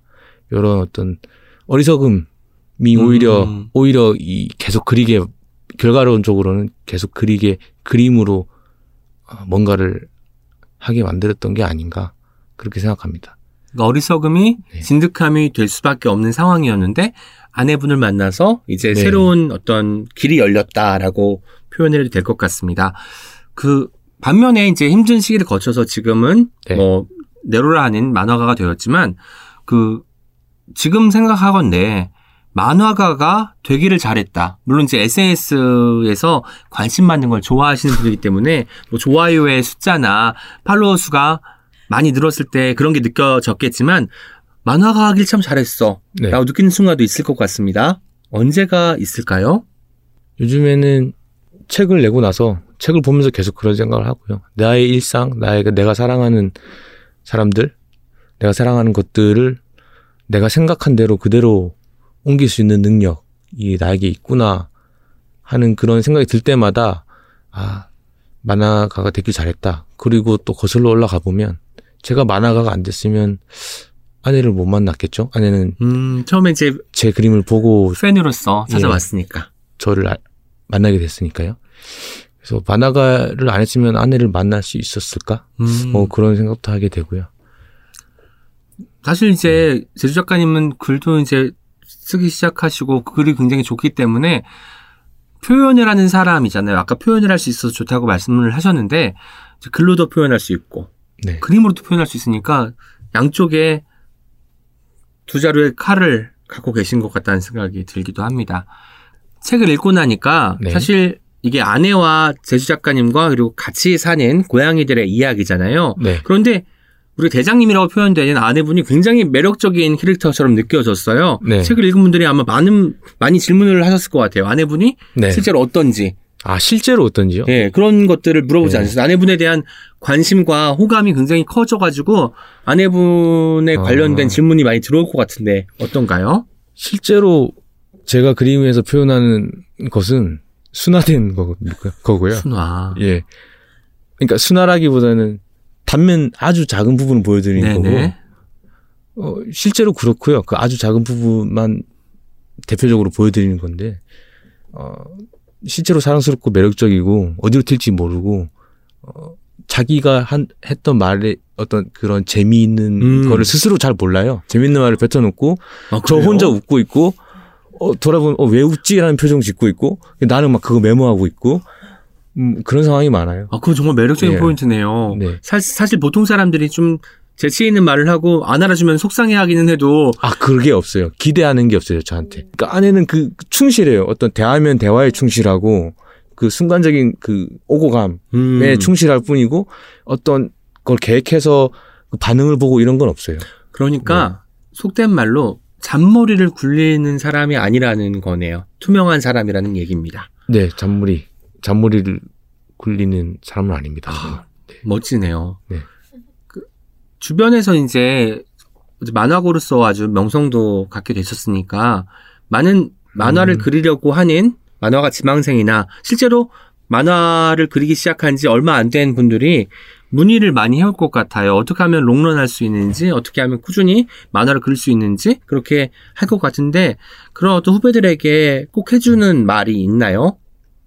저는 음, 글쎄요. 제가 좀 애매해요. 저는 만화가 잘 안 돼서 그림으로 유명해졌다고 스스로 네. 항상 어, 저 스스로 좀 조심하라고 얘기를 하거든요. 저한테. 그러니까 어떤 이야기, 서사적인 능력으로 있는 어떤 만화가들이 이야기와 그 이야기를 연출을 잘해서 그걸로 연재를 하고 작품을 만들어서 그걸로 좀 떨치는 직업이잖아요. 네네. 근데 저는 이야기라는 부분에서 그 막혀서 이야기의 벽에 막혀서 어찌할 줄 모르다가 그림으로 어떻게 운이 좋아서 이, 이름을 얻게 됐다고 생각하거든요. 그리고 앞으로 제가 해 나가야 할 부분이 그 이야기 능력을 키우는 건데 네. 그 후배들 후배들이라고 저는 선후배 그런 거를 좀 피하는 편이라서 서, 선후배? 선후배 모임 같은 걸 피한다는 거죠? 그러니까, 그러니까 제가 선배라고 생각한 적이 없어요. 동료라고 네네. 할게 동료. 네, 동료, 동료들에게. 이제 시작하시는 분들에게 꼭 해드리고 싶은 말씀은 저작권에 대해서 음. 말씀드리고 싶어요. 제가 이렇게 된 걸 돌이켜보면 제 그림을 에스엔에스에 올릴 때 초반만 해도 제가 올리면서도 고민이 참 많았어요. 하루하루 올려서 그리, 그리, 그래서 올릴 때 저의 즐거움도 있었지만 생각해보면 그건 제 그림, 제 노력, 제 시간을, 제 능력을 에스엔에스에 뿌리는 행위였거든요. 네. 거기서 생각을, 생각이 많아지더라고요. 내가 지금 내 그림을 너무 공짜로 그리고 음. 막 에스엔에스 이런 곳에다가 너무 가볍게 유포하는 거 아닌가? 그때부터 저는 생각을 좀 바꾸기 시작했어요. 좀 내 그림의 가치를 올리기 위해서라도 이 그림을 존중, 내 스스로가 존중을 먼저 해줘야겠다. 네. 아껴줘야겠다. 그래서 저작권, 온라인상에서 지금 막 훼손되어 있는 그 저작권에 대해서 계속 얘기를 하기 시작했어요. 그래서 어떻게 해서든 이 그림들이 모여서 다시 나한테 돌아오게끔 시스템을 내가 만들어야겠다. 그래서 이 그림을 보시는 분들은 항상 내가 공개하는 곳에서만 봐주세요. 제가 음. 공개하는 곳에서만 봐주시고 다른 곳에다 퍼 나르지 마시고 어, 퍼 나르더라도 출처나 링크 이런 것들은 꼭 남겨주세요. 계속해서 얘기했어요. 지금도 계속 얘기하고 있어요. 그런 저작권 개념을 확실히 하시고, 예, 자기 그림을 존중하시고 아껴주셔야지 자기 그림의 가치가 올라갈 거예요. 음, 그, 그렇게 특별해지는 그림이, 예, 더, 어, 값진 그림이 되고, 결국 그게 자기 작가, 작가 생활을 할, 하는 데 도움이 될 거라고 생각합니다. 비단 만화를 그리는 분뿐만 아니라, 뭐, 글을 쓰는 모든 장르의 예술가들이 이 부분을 좀 주의 깊게 들었으면 좋겠습니다. 제가 실제로도 제주 작가님께서 꾸준히 그 저작권에 관련된 이야기를 하신 걸로 알고 있는데, 저는 어떤 부분이 특히 마음에 와닿았냐면, 자기가 자신을 존중해줘야 한다. 자신의 작품을 내가 아껴줘야 된다라는 부분이었습니다. 많은 창작자분들께서 그런 태도를 가지시면 좋을 것 같다는 생각을 해봅니다. 아까 네. 우리가 이야기 이야기를 했어요. 그러니까 네네. 나는 만화로 유명해진 게 아니라 그림으로 유명해졌다. 네. 라고 해서 이제 어떤 서사가 있는 만화에 대한 욕심이 조금 있는 것도 같은데 네. 다루이 차차라는 만화가 있었어요. 네. 그거는 윤필 작가님하고 네, 같이 그쵸. 했던 작품이니까 이야기를 만드는 사람이 있었고 제주 작가님은 그림을 그리셨는데 네. 그 궁극적으로는 내가 이야기도 쓰면서 이야기도 구상하면서 그림도 네. 그리겠다라는 꿈이 있는 것 같아요. 맞나요?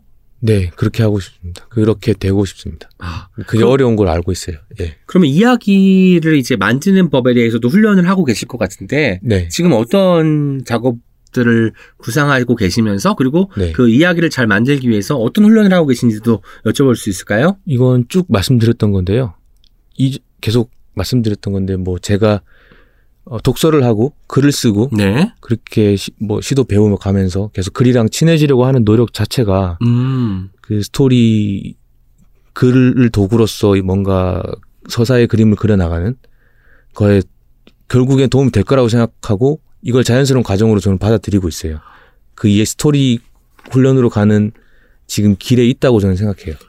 와 정말 대단한 것이 에세이나 시같이 어쩌면 서사하고는 좀 떨어져 있는 것 같은 장르를 꾸준히 접하고 본인이 직접 창작하면서 거기에서 어떤 앞으로의 서사가 발견될 거라고 믿고 계신다는 게 신기하고 좋습니다. 그리고 분명히 거기서 발생한 이야기는 제주 작가님 것일 것 같아요. 다른 사람이 결국 모방하거나 따라할 수 없는 그런 이야기가 나오지 않을까 싶습니다.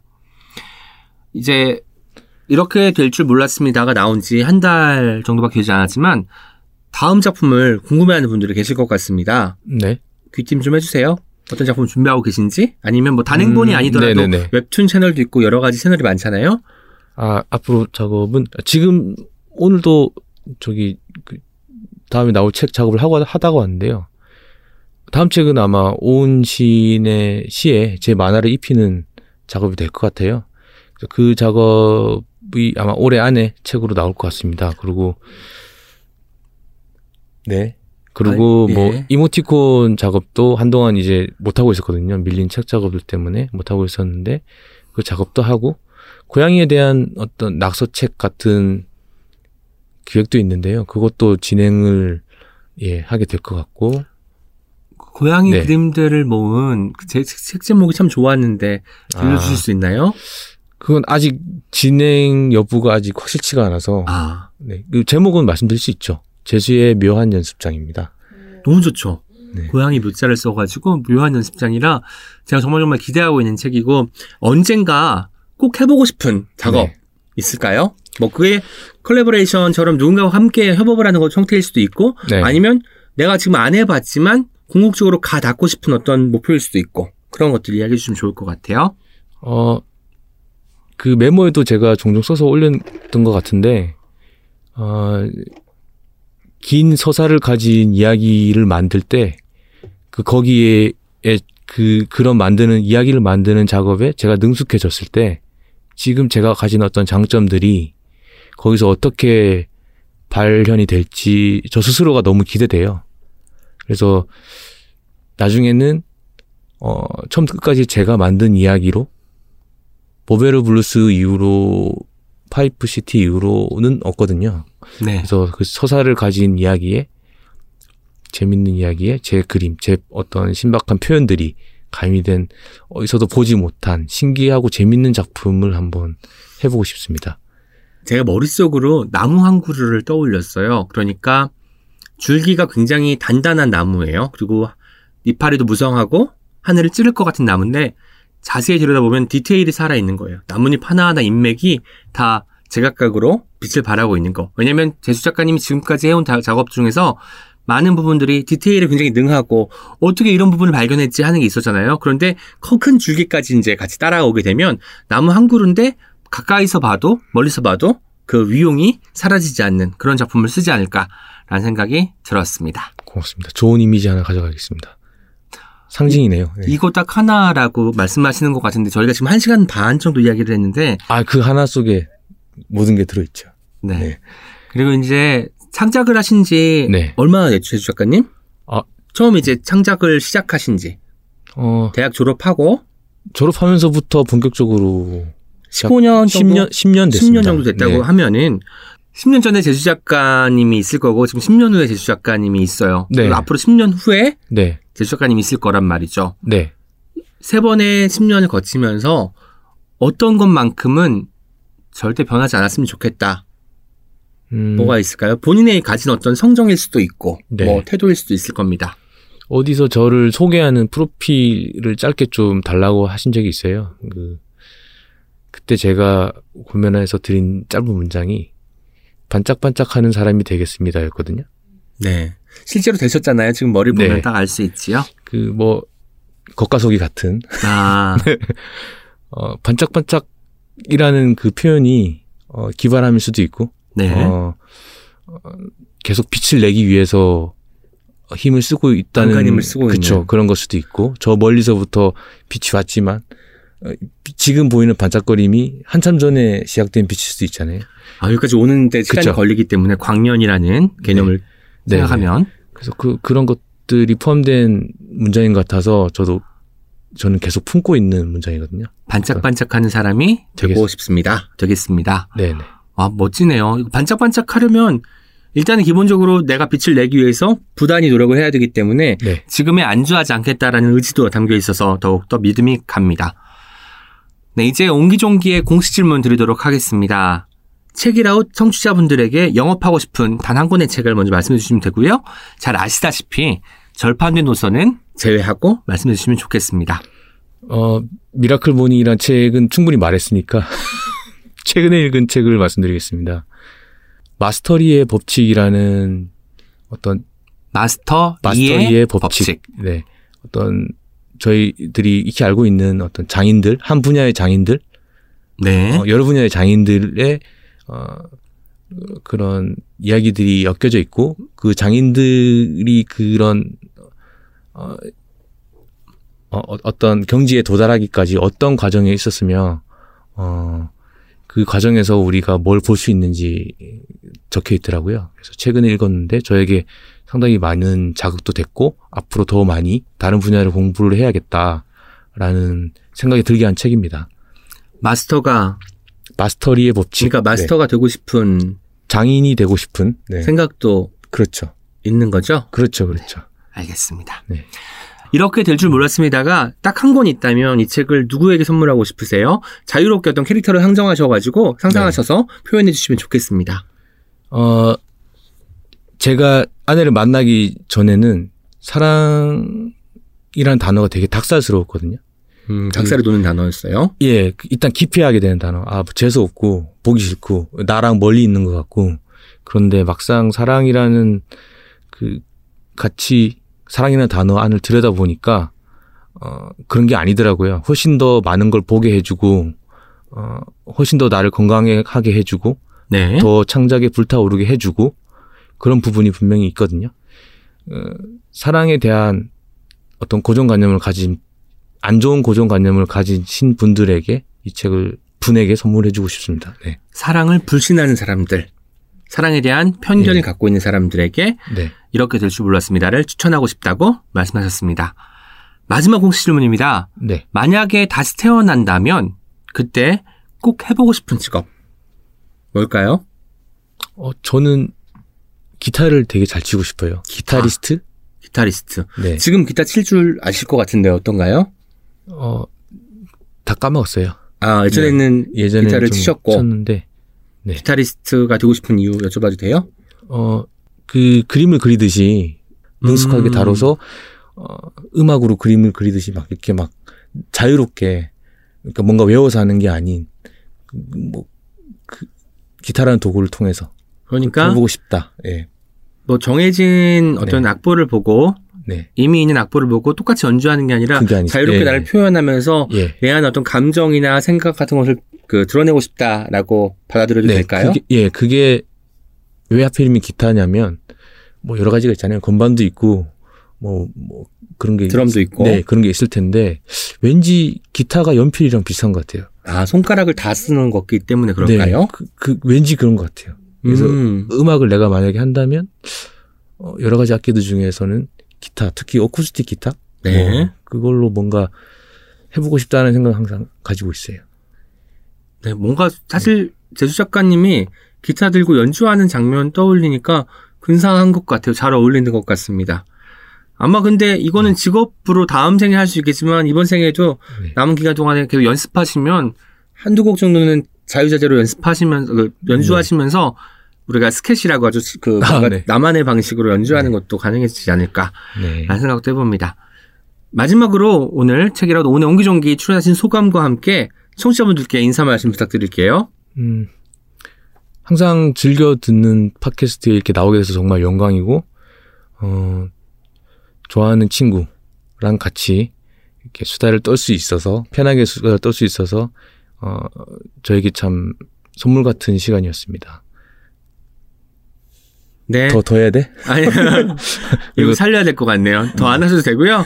지금까지. 그, 아니요, 아니요. 청취자, 청취자님들한테는 얘기 안 했는데요. 아, 맞, 그러네요. 네. 네. 네, 알겠습니다. 진행을 죄송합니다. 좀, 네, 똑바로 해주시죠. 네.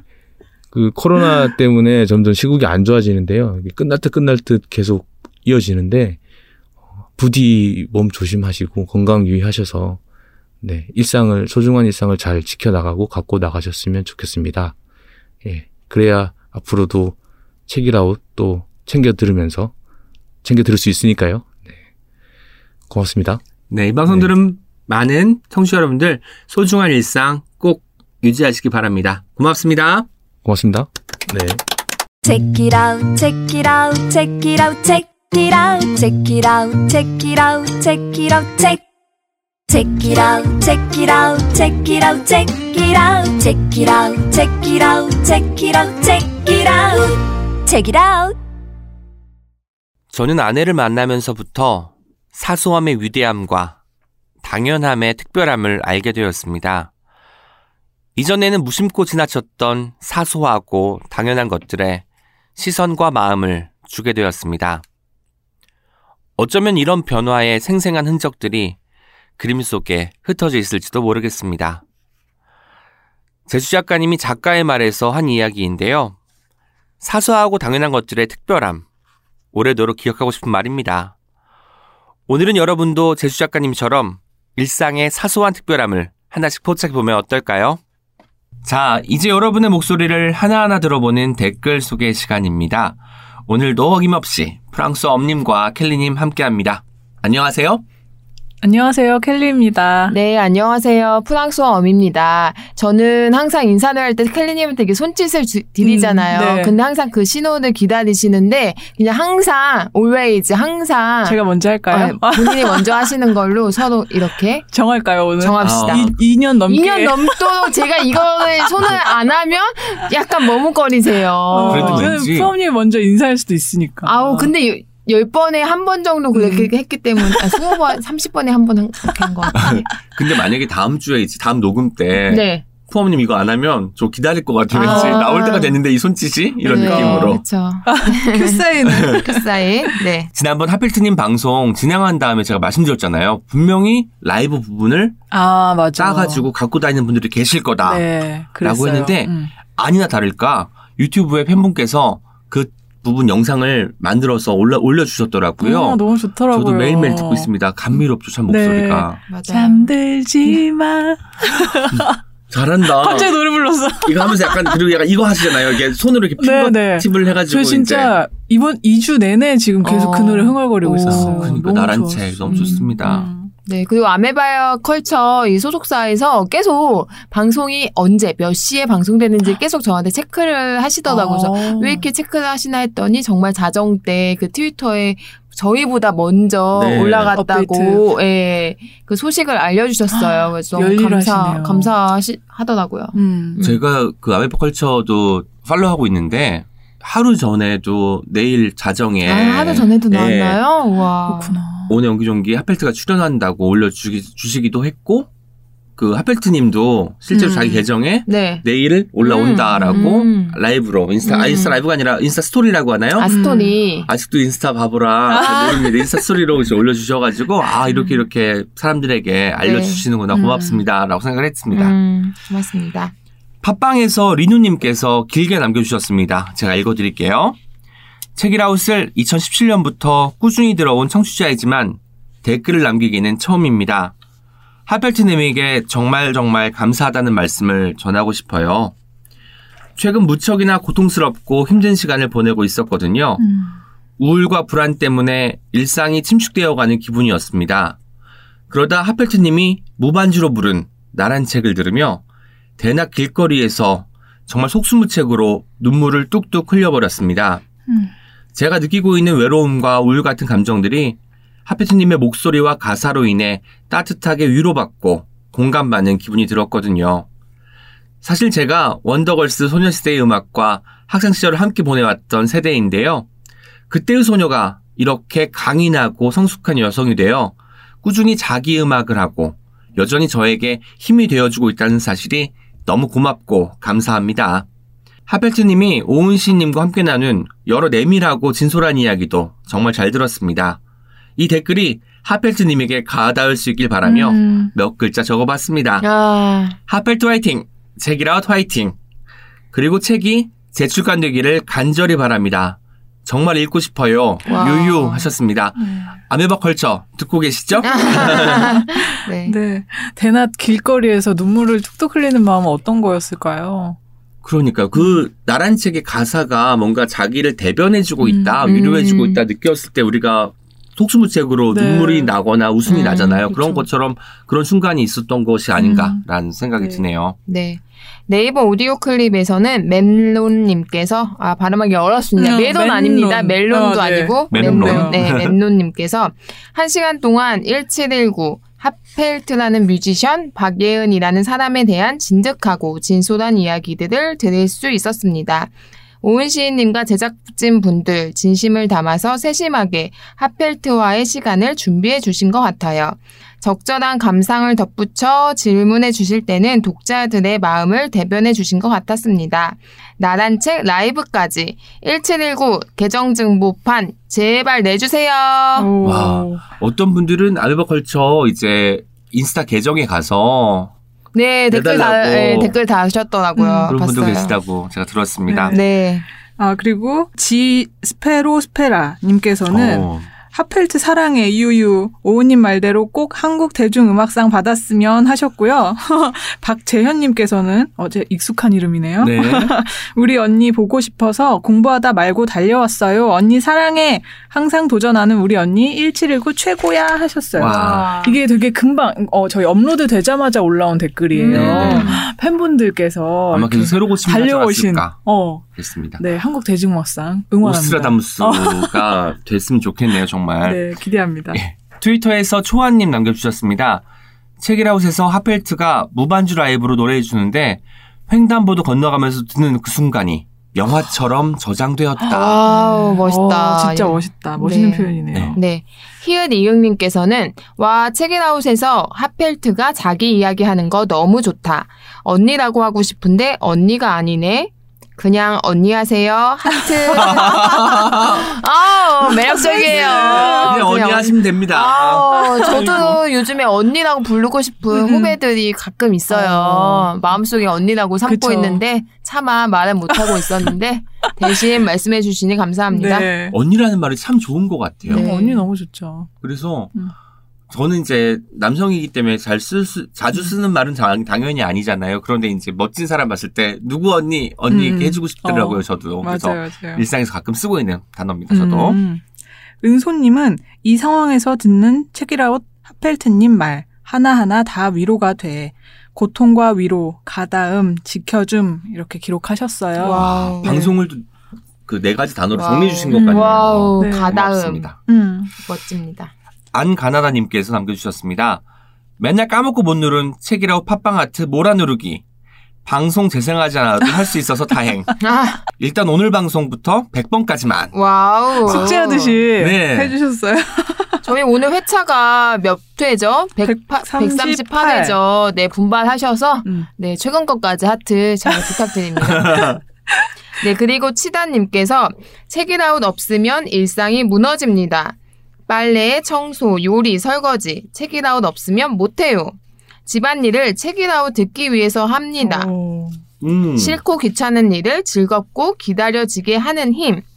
빨리 듣고 싶지만 이따 점심 식사 만들고 먹고 치울 때 들을 겁니다. 항상 감사합니다. 오. 와, 성가신 일들을 할 때 네. 뭔가 음악과 이런 것들이 도움이 되잖아요. 네. 책이라웃이 그런 또 활력이 된다니까 네. 고맙습니다. 너무 대단한 일이에요. 네, 그리고 점심 식사 만들고 먹고 치울, 치울 때, 때. 어, 이 섬세하고 음. 이 단계도 이게 확실한 거예요. 네, 너무 있어요. 매력적이시네요, 음. 치다님. 약간 시간을 그 나눠서 네. 이 부분까지는 먹을 때 듣고, 어. 네. 이 부분 때는 뭐 치울 때 듣고 이렇게 어. 있을 것 같습니다. 네, 감사합니다.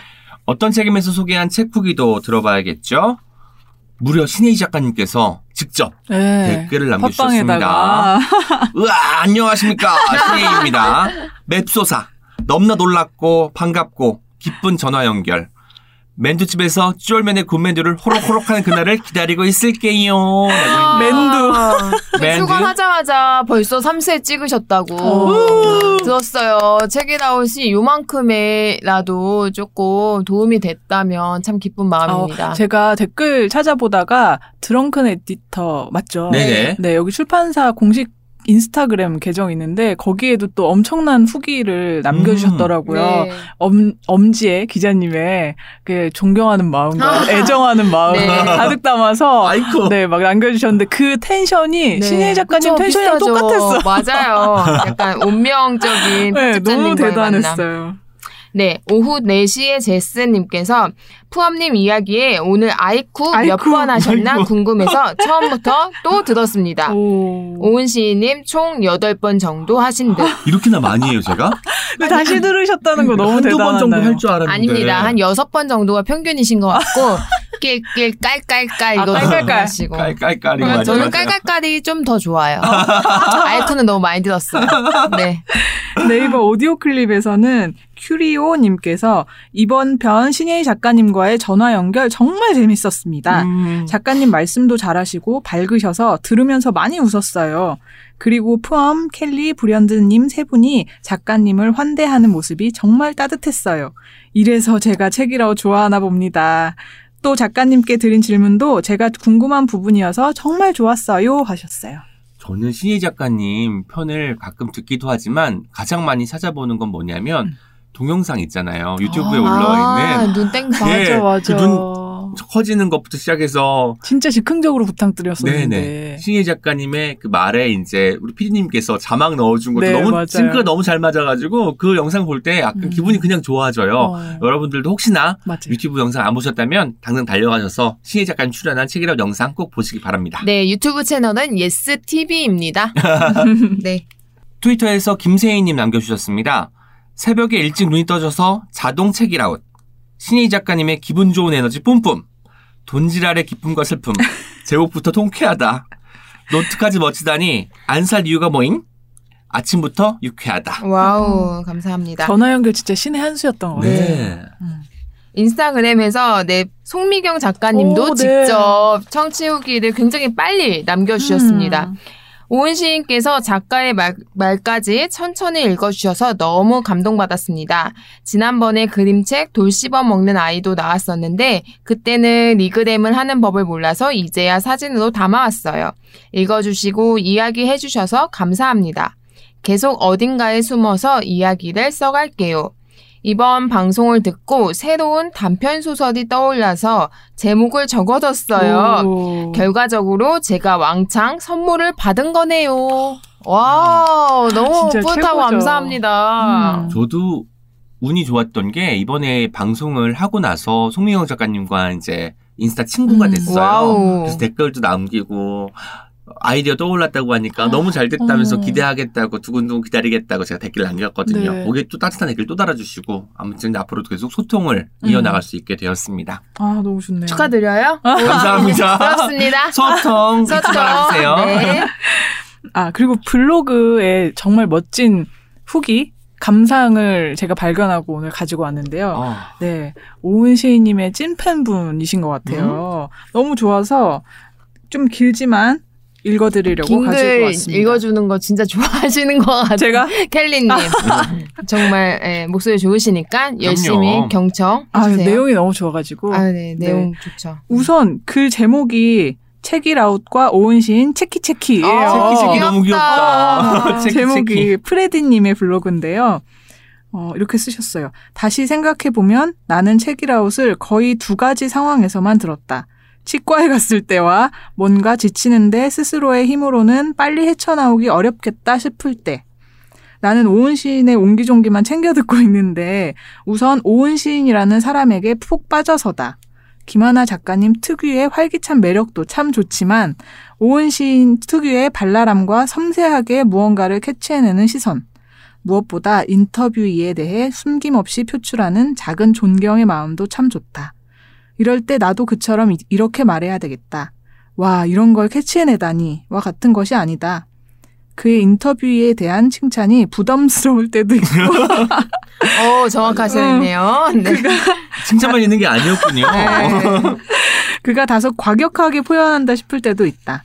그냥 그의 대화하는 모습, 생각하는 것, 좋아하는 것 모두가 좋다. 모두가 좋대요. 어. 모두 좋지만 부담스러운 것도 있고 과격하다도 이런 청취자가 주, 좋은 거예요. 다 포함해서 좋아하는. 아, 네. 그것도 알지만 어. 내가 좋아하는 모습이 훨씬 많기 때문에. 네. 아유, 고맙습니다. 네. 좀 더 자세하게는 페미니즘을 얘기할 때 망설이거나 눈치 보지 않고 우선 말하는 모습.